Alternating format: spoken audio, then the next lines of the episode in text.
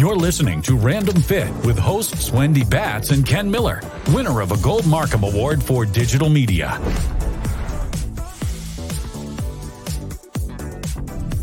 Hello, everyone. Uh, we want to say thank you for joining us on this week's edition of Random Fit with myself, Wendy Batts, and co-host and friend, Ken Miller. So, Ken, today's topic, flexibility. Is it relative? Yep. It is. It is. It you need be. it. Yes. But there's something called relative flexibility, which is going to be really what we're going to focus a lot on, because some people are like, you know what, can you do the splits? Or look how far I can, you know, when I am bending a certain way, look how far I can go. And sometimes, you know, looking how far you can go isn't always the best thing for your joints. And so that's really when we talk about relative flexibility, the topic we're going to dive deep into today. Yeah. And so for this one, I, I think when it comes to flexibility, you think range of motion, how far can my bones go, you know, relative one over the other. But I think the other question is, you know, just because you can, should you? Right. so, so I, and I know you've worked with your share of clients and athletes uh, alike, and they might, you know, be so proud of their, their range of motion. Look how far, you know, like you just said, when look how far I can bring my arm. Look how far my, my hips can go. And then once you really get down to the nitty gritty and you are looking at, okay, well, is it really coming from that area? Right. Or is it something to where you're, you're stealing from one area to get it out of another? So when I have a player, let's say a baseball player that says, yeah, I've got all of this range of motion with my shoulder external rotation, but then you watch their spine and you see that they are bending and extending through that whole spine for them to get that shoulder all the way back. But once you kind of tease things out a little bit and you have a chance to look at, okay, well, what's really going on at the shoulder? Because this is what I see, what's happening at the low back. And maybe that's why your arm is able to get to where it's going. Yeah. And I think it's important that we, we talk about your body in general. I mean, you know, when we, as tra- as trainers and coaches, Ken, we talk about these five kinetic chain checkpoints where your feet are pointed straight ahead and, you know, your knees are properly aligned over the second and third toe. And then, you know, you've got a neutral position in your hips and shoulders as well as your head. So when you're looking at someone, it's like they're standing in this unbelievable, you know, position, which is optimal for movement because of the joints. And And just to reiterate, in some of the stuff we've talked about, if you're overactive or tight on one side of a joint, the opposing side is usually lengthened and weak. And so when you've got over mobility or you're past what is the ideal range of motion, for example, a lot of gymnasts, we see that a lot. Um, you know, it's not necessarily a good thing, but it's the, it's the path that the body knows, and your body's always going to go with the path of least resistance.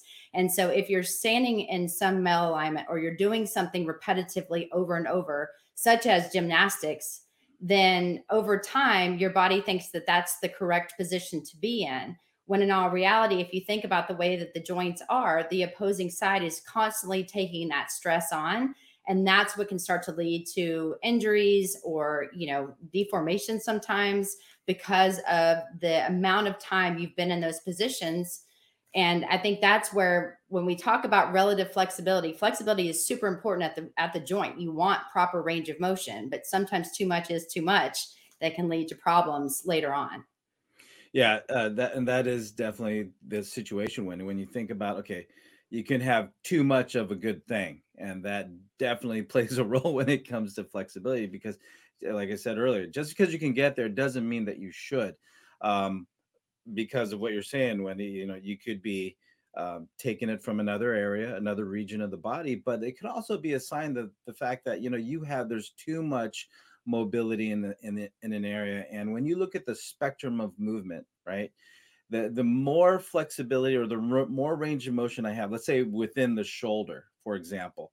So the more dynamic the joint is, like the shoulder or the wrist or the hips, the more mobility you have, you know, the trade-off there is that you have less strength and stability. So to, to have all of this, all of these degrees of, of motion um, also means that you have the least amount of stability and strength in those positions. Um, So when we think about exploring all of that range of motion and taking advantage of it, that can lead to long-term detriment to the joint, especially with the soft tissues that you mentioned, Wendy. That now, if if I if I want my shoulder to go back and I keep banging on that end range of motion all the time, then you're gonna it's gonna lead to some structural changes, which again, day after day, week after week, month after month, year after year, then your body's gonna say, okay, well, I'll give you that range of motion, but this is what I'm going to have to do to for you to do that all the time. And, you know, you know, and, and you tell me what your history is, Wendy, but I know that when I've worked with, um, let's say, uh, dancers, uh, gymnasts, like, you know, like you have, like you yourself in your own athletic past, right? I have yet to meet somebody who did it competitively for significant amount of years, especially in their youth, that has good, healthy hips and a good, healthy low back. What I mean by that is they're, they're actually pain-free, you mm-hmm. know, for the most part. So it's, it's hard to meet somebody who's, who's competed at the, at the high school or even the collegiate level that says, yeah, I have zero problems with my hips and my low back because of not just the, the range of motion, but the impact that their body goes through while they're in those, in those positions. So, yeah. So with those muscle imbalances, that just comes with repetitive motion. And then again, because I have to be in a certain arched position or a flexed position, repetition after repetition after repetition, those muscle imbalances, Wendy, that you just mentioned, the, the weak muscles get weaker, and the overactive, or what we might consider strong muscle being overactive, um, would just have that much more strength in that less than ideal position. Well, and those of you guys that have, you know, followed my path, and when he said that, um, you know, I used to to do a lot of gymnastics, and we were competing at a very high level. And one of the moves that I had to do, because I was a flyer, I was I was actually very small at one point, and um, we came into the splits, and when I went down, I almost dislocated and, and partially dislocated my hip, which has led to a lot of problems as I've gotten older. Um, and they actually popped it right back in, and all the surrounding tissue was extremely damaged. So while it was extremely excruciating when it happened, I'm still living with some of those issues where if you see me do a squat, I will have an asymmetrical shift that I have to work even harder on. And I think that's one of the, the purposes for today on Random Fit with Ken Miller and myself, is talking about the importance of having flexibility in the right joints that is is even on both sides. Because think about this, we really talk about focusing on the muscles themselves. And we really want to make sure that both sides are ideal in length, meaning that one side, like you said, isn't working harder than the other. But you also have to think about the tendons and ligaments, because there's less elast- like elastic tissue in that, because that's what keeps the joint stable. And if you don't have that and you overstretch, if you will, tendons and ligaments over time, then you're really causing that joint itself to be very unstable. And so no matter how hard you really work on it, you have to work even harder on a continuous basis to make sure that it stays in good alignment and reduces that nagging, you know, issue that you're going to have, even if you're not moving as properly or as ideal as you want because of past injuries for that particular reason. So I used to do my homework sitting in the splits. Like that's That was comfortable for me, and that's what I would do. There's and, no you know, and I paid the price. I absolutely paid the price when it came down to being very competitive. And those of you guys that also know this, I'm very competitive. And so I wanted to make sure that everything I did was exceptional. now, now, when you would do your homework in the splits, would you, was that on your own? Was your, or was your coach saying, okay, guys, find any opportunity, any and all opportunities throughout the day to be in the splits? And you said, okay, well, if I, If I'm going to do homework, I might as well. Well, again, just because of different positionings and some of the different moves that we had to do, you know, we would go and, and do practices, and then I would need to come home and do whatever homework.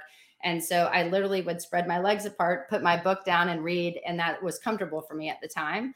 Plus, it actually helped increase my flexibility when I needed to do the outward splits, and whether it was in the air, on the ground, or whatever. And so, you know, when you're younger, you don't think about these things. And, you know, with me being a, a female, we've talked about youth athletes, you know, especially females being more flexible. I was very flexible, and, and it was actually comfortable for me. If I try to do that now, I'd probably break something, but, but, you know, then, yeah. you know, that's what I felt was comfortable. That's what my coach wanted me to do. And knowing now what I didn't know then, there wasn't a lot of hip external um, activation exercises to ensure that the, the integrity of that hip capsule was safe. And, you know, you're not thinking about safety at the time. You're thinking about, well, listen, this is what I need to do for the team or whatever we were doing in competition. And so again, now if I had that knowledge, then I would know better.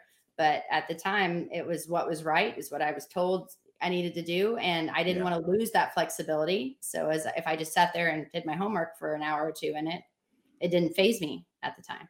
Right. And I, I think you're, you're diving into that area where, Um, there, there is a difference between what you're doing for your sport, okay, and what you're going to do for training. So, you know, one of the conversations I have with, with, you know, dancers, gymnasts, when I have a chance to work with them or when I worked with them in the past is that, you know, I'm training them to do, you know, you know, let's strengthen up the glutes. Let's, let's get some core stability going on. And it's like, well, one of the things they'll share with me is like, well, that's not what we do. Right. That's not what my coach has us do. Well, you know, meanwhile, their their their gymnastics coach or dance coach, they're having to do a, a ton of back extensions, mm-hmm. right? You know, the the hanging, you know, the hanging kips and and all of these things, all these things that are requiring their range of motion. Now, I'm not a sports coach in any one of those sports that we mentioned. So I leave that up to the coach. But when you're training, when we're actually trying to do things that are getting you to move better and more efficiently with your body, right? Giving you that core stability, giving you some integrity through the hips, making sure that we can activate the glutes. Because I'm sure you'll, you'll, you know, you'll agree with me, Wendy, that, you know, we, we've seen plenty of powerful athletes that still have not learned how to use their glutes, learn how to activate, turn them on, right? Relative to a stable trunk, or hips, you know, their their hips, as you mentioned, Wendy, with with the kinetic chain chain check, kinetic chain checkpoints, being in that, to say that ten times fast, being in that neutral position. You so you change what's above the hips, you change the position of of the of the femur below the hips, and then you try to activate the glutes. Okay, th- that's just a kind of a snapshot of what I might do with somebody who's got a lot of flexibility, but I want to I want to. share that there is a delineation between what we would want you to do in the weight room, in the gym, to move efficiently, compared to what you were, what you're doing for your sport. So I'm not telling you what to do once you're on the mat, once you're on the vault, once you're on the on the uneven bars, right? You're doing what you do there. That's up to your coach. That's up to your sport, because you're being judged, right? You have judges, and they want you to acquire a certain shape, a certain posture, a certain form. But when you're with me, or when you're training with, with the idea of that, okay, there is an ideal position that your ears, your shoulders, your hips, your knees, and your ankles should be relative to each other, depending on the motion. And that's what it's going to take for you to move, uh, not just efficiently, but safely, to where we are taking some of the excess stress off of the low back. We are taking some of the excess stress off of your knees, depending on what we want you to do to activate the glutes, to get those deep core muscles uh, to fire up, to get your rotator cuff, your shoulder cuff, your hip cuff um, muscles to work. And then you do what you need to do for sport, right? Mm-hmm. Because in the long term, what we are really trying to create here is a durable, um, lifelong athlete. And you can't do that if you're hurt. Right. And I think that's that's the point we really need to stress, especially if you guys are fitness enthusiasts and you, you don't have a trainer, or if you have children that are really getting involved, especially. And I, I use gymnastics a lot because this is, again, what I grew up doing. And and if you ever watch competitive gymnastics, if you're watching the Olympics or you're watching anything, you're going to see as people come up, they want you to arch their back in their finished position, because that's your finished position. That's where you're getting judged. Did you, did you own that landing, and are your hands over your head? And you're going to notice a significant low back arch in a majority, if not all, of these, these, um, unbelievable athletes. And again, these are very high-end athletes. They're at the top of their game, or they wouldn't be in the Olympics. But look at what's happening at the low back. If you have someone that has that much of a low back arch, think about the compression that's happening at that low back and the lumbar spine. And, you know, yes, they may be able to sit in the splits. They may be able to grab their leg and put it by their ear and hold that position for, you know, however amount of time, whether it's seconds or, or multiple seconds. And so with all of that is going to become stressful for the joint. And I use the hips a lot because that happened with me. It's a very deep joint capsule, that femur. So your leg sits really deep into that hip. And so just the stress of that over time, you know, like I said, is important for that. But now that we know these are the positions they need to be in, you want to really strengthen the other side. That way, like you said, you are going to have better mobility throughout the entire joint, where it's not just going to be super flexible. We need to make sure that it's also very strong, and it's in the strongest position when it's seated correctly, whether it's in, in the shoulder, whether it's in the knee, I mean, a hip, because if not, then you end up having a lot of dysfunction at the, at the knee, because the knee, you know, the hip helps dictate what's happening at the knee. And then you also want really good range of motion at, at the ankle in order to save the knees as well. And so there is things that over time you really want to look at and think, okay, what, what is really over um, mobile? And, you know, can you do this? Well, great. If you can do that, keep doing that, but let's make sure that the opposite muscle is being strengthened as well and getting better range of motion, because you may be able to look if, you know, certain parts of, of your hip, when you turn it one direction, it may move really far, but you know, you want to have forty-five degrees. Well, do you have forty-five degrees in internal rotation like you do in external rotation? And usually there's a very big discrepancy between the two. Um, and also, again, we talked about, you know, really making sure that we are saving the tendons and saving the ligaments that surround that to really hold it, to keep it stable, because if not, especially, you know, some people have done hot yoga and they're getting in some of these positions that they're not used to getting into, and they do it too fast. And then it leads to tears and strains, and can then eventually lead to even more long-term injury if you're not really smart in what you're doing and doing things very slowly. You know, it takes about four to six weeks for your body to adapt to whatever you're trying to do. So don't try to get into a, a position very quickly. Just slowly, gradually get into it over time, and you're going to have better results and less chances of anything happening in a bad way. Yeah. And, and that does take time. So when I've, you know, so when you're mentioning, Wendy, that, that ideal range of motion through the hip with internal rotation and external rotation. So if you're, if you're sitting down, and for those of you listening and you're not driving a car or something like that, if you're, if you just sit on your couch, maybe hopefully you're on a chair that's slightly above, um, you know, raising you enough so that your feet can kind of sweep the ground. If you think like your, your, your hips are going to do like an upside down windshield wiper. So if you, if your knees are out in front of you, you're going to have your hip rotate inward, which means your foot's going to rotate out. Okay. And then your hip's going to rotate outward or external rotation, and your foot's going to rotate inward. That's what we're talking about with hip internal and external rotation. Now, it, according to the textbooks, ideally you want to have forty-five degrees external, forty-five degrees internal. That's what we would consider optimal. Now, when you don't have that range of motion, because let's just say you sit down a lot, so your hip rotators get tight. But if I, if I'm a thrower now and I still have to rotate and extend, and I'm, and I have to take that little step forward. Well, if I can't rotate as my, my lead foot plants into the ground, and I have to now turn my hip over that, that forward leg, right? Well, if I have to throw and I'm going to demand a lot out of my shoulder, well, if I'm, if I'm missing range of motion out of my hip, again, I'm going to have to either arch my back or actually throw with my shoulder instead of throwing with my body. So again, you, you're bringing up gymnast, you know, gymnasts, dancers, you know, things like that with the lower body, but to, to talk about our throwers out there, or even our grapplers, right? That might have to be in an overhead position, their arms extended overhead. Well, if you don't have that range of motion through your shoulder, again, now we're just kind of moving up the, the, the spine here. If I don't have that motion through my shoulder, I'm going to have to get it from someplace else. Well, if it doesn't come out of my shoulder, it doesn't come out of my hip, well, what's left? The low back, right? And this is where, you know, Uh, you know, having worked with some water polo players, you know, they're, they're, they're in the water. They're not standing on anything.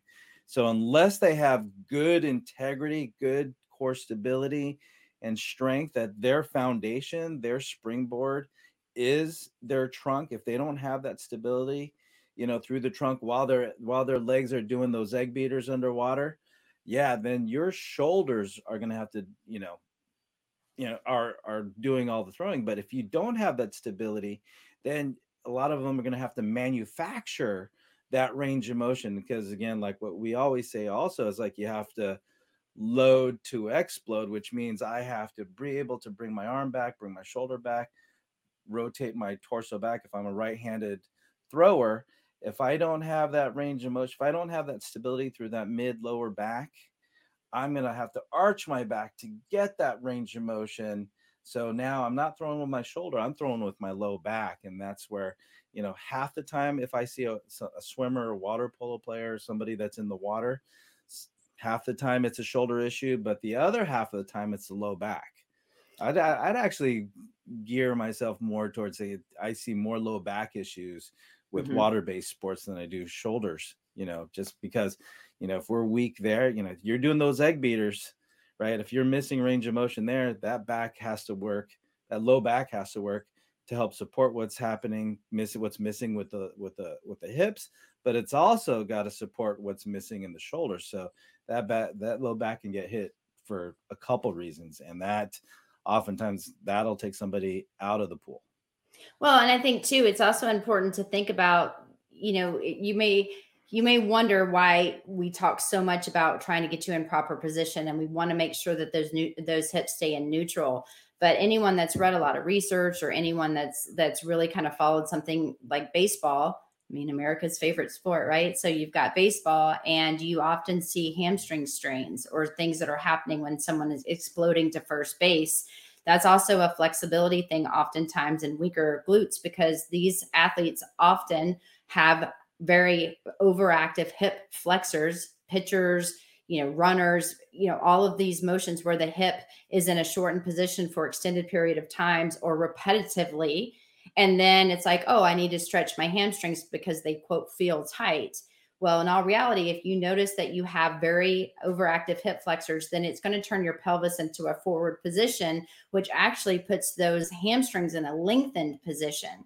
And so even though they may feel tight, like if, if Ken had one piece of a string and I had another and we could pluck it, yes, it's tight, but it's not really tight. It's very taut.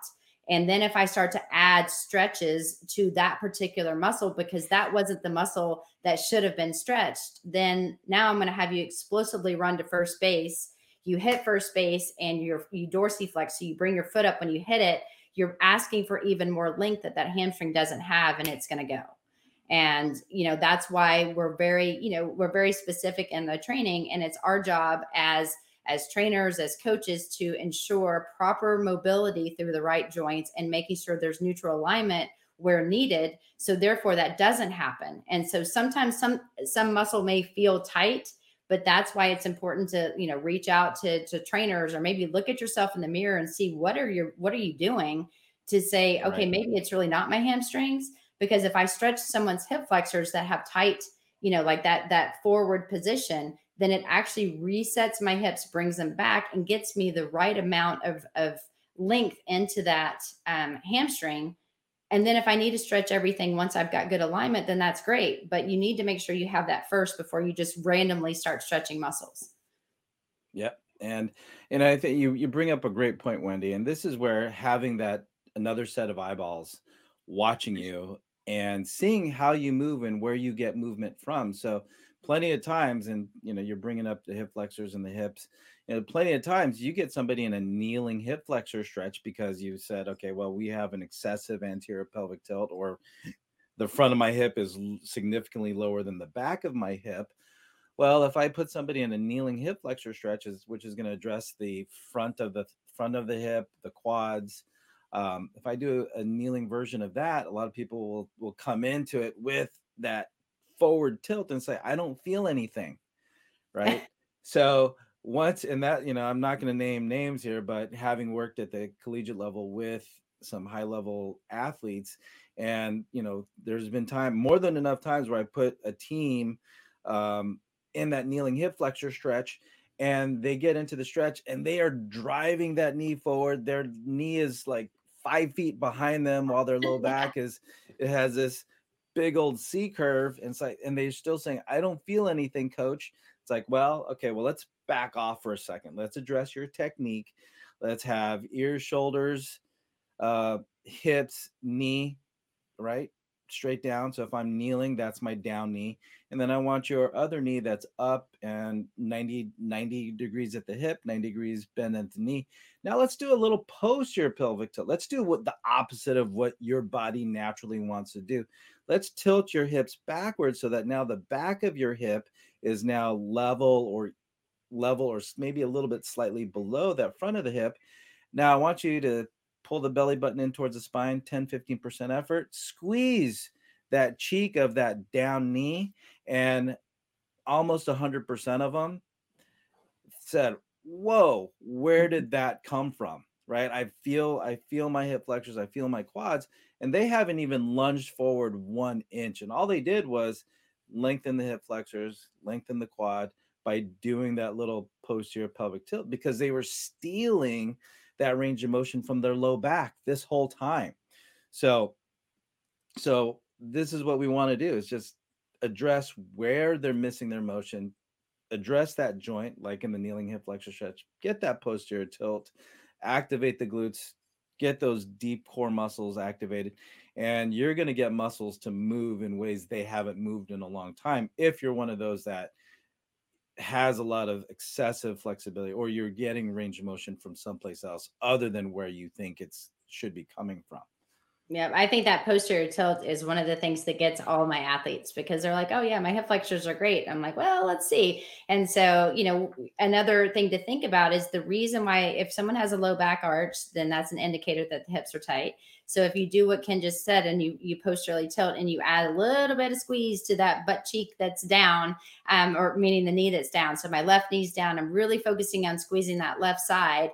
I, you know, I think that's one thing to think about because as you do that, remember one of your, your main hip flexors, which is your psoas, attaches to every one of your lumbar spine, which is your lower back. And so it's really helping kind of put that stuff yourself back into a neutral position. So one of my favorites, I dread it because it hurts. I sit a lot. I, I move a lot. Um, and, you know, at the end of the day, I think that I would say that's probably besides the calves, that's the second most important that, you know, muscle that I usually have stretched, especially with that anterior tilt, as well as even the lat. So if you only have time to do three stretches, those are the ones that I would tell you to focus on and see what you think. But, right. uh, but yeah, so I think this is a very important topic, Ken. So I'm really glad that we decided we were going to do it. And, you know, we love the comments of keeping them coming because someone reached out to us and said, hey, I have this gymnast. I'm like, oh, this is perfect. so yeah. um, hopefully we keep the comments coming and we can talk about topics that you want to hear about. Yep. And that is what Random Fit is about. So again, if it's an anatomical term, a exercise physiology term, you know, we'll, we'll explore what we need to explore as it relates to what we know our clients need. And hopefully you as our listener uh, can appreciate and hopefully add into, into your workout regimen. So uh, Wendy, always good to talk to you and, and get your insight on some things. But for those of you listening to us here on Random Fit, hopefully you got out of this, what I got out of this, talking to Wendy and her vast experience with her. all my issues. all her issues, right? So if you like what you listened to today with uh, flexibility, it's relative. Uh, like, follow, subscribe, download, and share. Comment. Let us know what you want to listen to, just like what Wendy said. We'll gladly do our, our due diligence and do the research and share our experience as it comes to these topics. So on behalf of Wendy Batts and I and the National Academy of Sports Medicine here on Random Fit, thank you. And until next time, take care and be well.